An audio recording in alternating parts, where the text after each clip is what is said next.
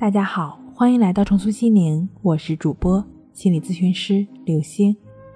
本节目由重塑心灵心理康复中心出品，喜马拉雅独家播出。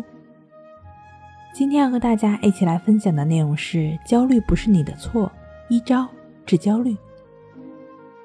考试焦虑呢是焦虑的一种，轻微的焦虑会伴随着抑郁、失眠、疲劳等的症状。严重的会伴随一些生理上的不适，比如说头疼、心脏底部有刀割般的感觉、手脚有刺痛感等等。出现这些症状的人，很容易因为一些小事感到不安。他们总感觉自己身上出了严重的问题，而不相信这种令人沮丧的情绪体验是任何人都会有的。他们没有意识到这些症状的产生源自于紧张。它的发展呢，也是遵循着普遍的模式的，就是持续恐惧和紧张。接下来呢，我们先认识一下严重焦虑的发展过程。首先是心悸。很多人在突然面对某种令人担忧，却对身体没有任何伤害的体验时，会因为恐惧而突然患上这种类型的神经衰弱。不过，即便是一颗健康的心脏，他也在贫血、疲劳或者压力大的时候会有类似的症状。对于一个紧张的人来说，这是很可怕的，于是恐惧就产生了。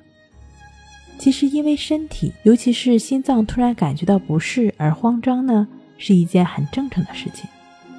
第二就是恐惧，恐惧会引起更多肾上腺素的分泌，使得本来就不安的心脏受到进一步的刺激。从而使它跳得更快，发作时间更长，体验着双手开始冒汗，脸上开始发烧，手指产生麻刺感。他不仅害怕，还会因为担心有更坏的事情发生在他身上而不安，由此陷入恐惧、肾上腺素分泌更加恐惧的恶性循环中。第三，除了频繁出现的让人恼火的症状之外，有些人呢，还会时不时的感觉到强烈的恐慌。当一个焦虑的人正在努力恢复平静的时候，突然而来的恐慌会让他更加不安，而整天在这种恐惧下度过是多么痛苦啊！实际上，他们恐慌的不是特定的对象，而是那种恐惧的感觉本身。第四就是抗争，焦虑的朋友既不软弱，也不是智商问题。恰恰相反，他们通常是非常聪明并且勇敢的人。他们在尽自己最大的努力与疾病抗争。他们会疯狂地强迫自己忘掉目前的状况，把注意力集中到其他事情上，或者他在，或者他在头脑中不停地搜索，希望能找到一种败退痛苦的方法。但是他不知道。正是因为抗争使紧张加剧，紧张又会促使身体释放更多的肾上腺素，而这又进一步刺激了分泌肾上腺素的神经，于是症状呢便不断出现。因为这些，往往会体验到头痛、头晕、恶心等等的问题。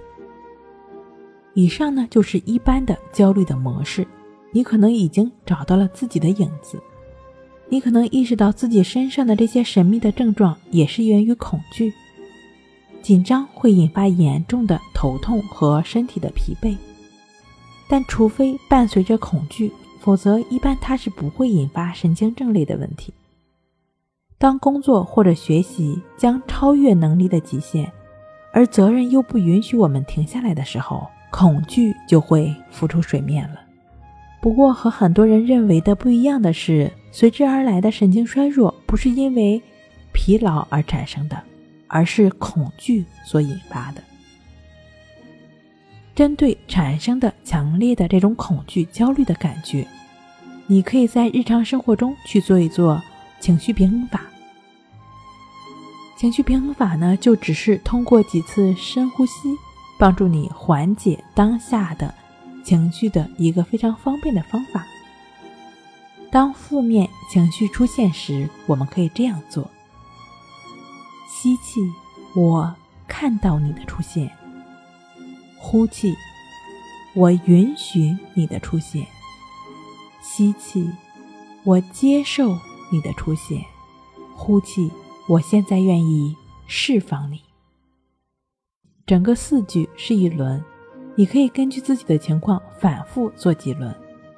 需要注意的是，每次运用这个方法时，最好按照刚刚我提到的这个顺序，看到、允许、接受、释放的顺序。只要我们保持耐心，努力尝试，最终都可以控制情绪，保持淡定。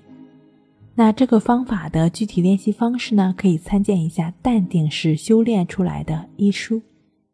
睡不好学关系，关系五分钟等于熟睡一小时。好了，今天跟您分享到这儿，那我们下期再见。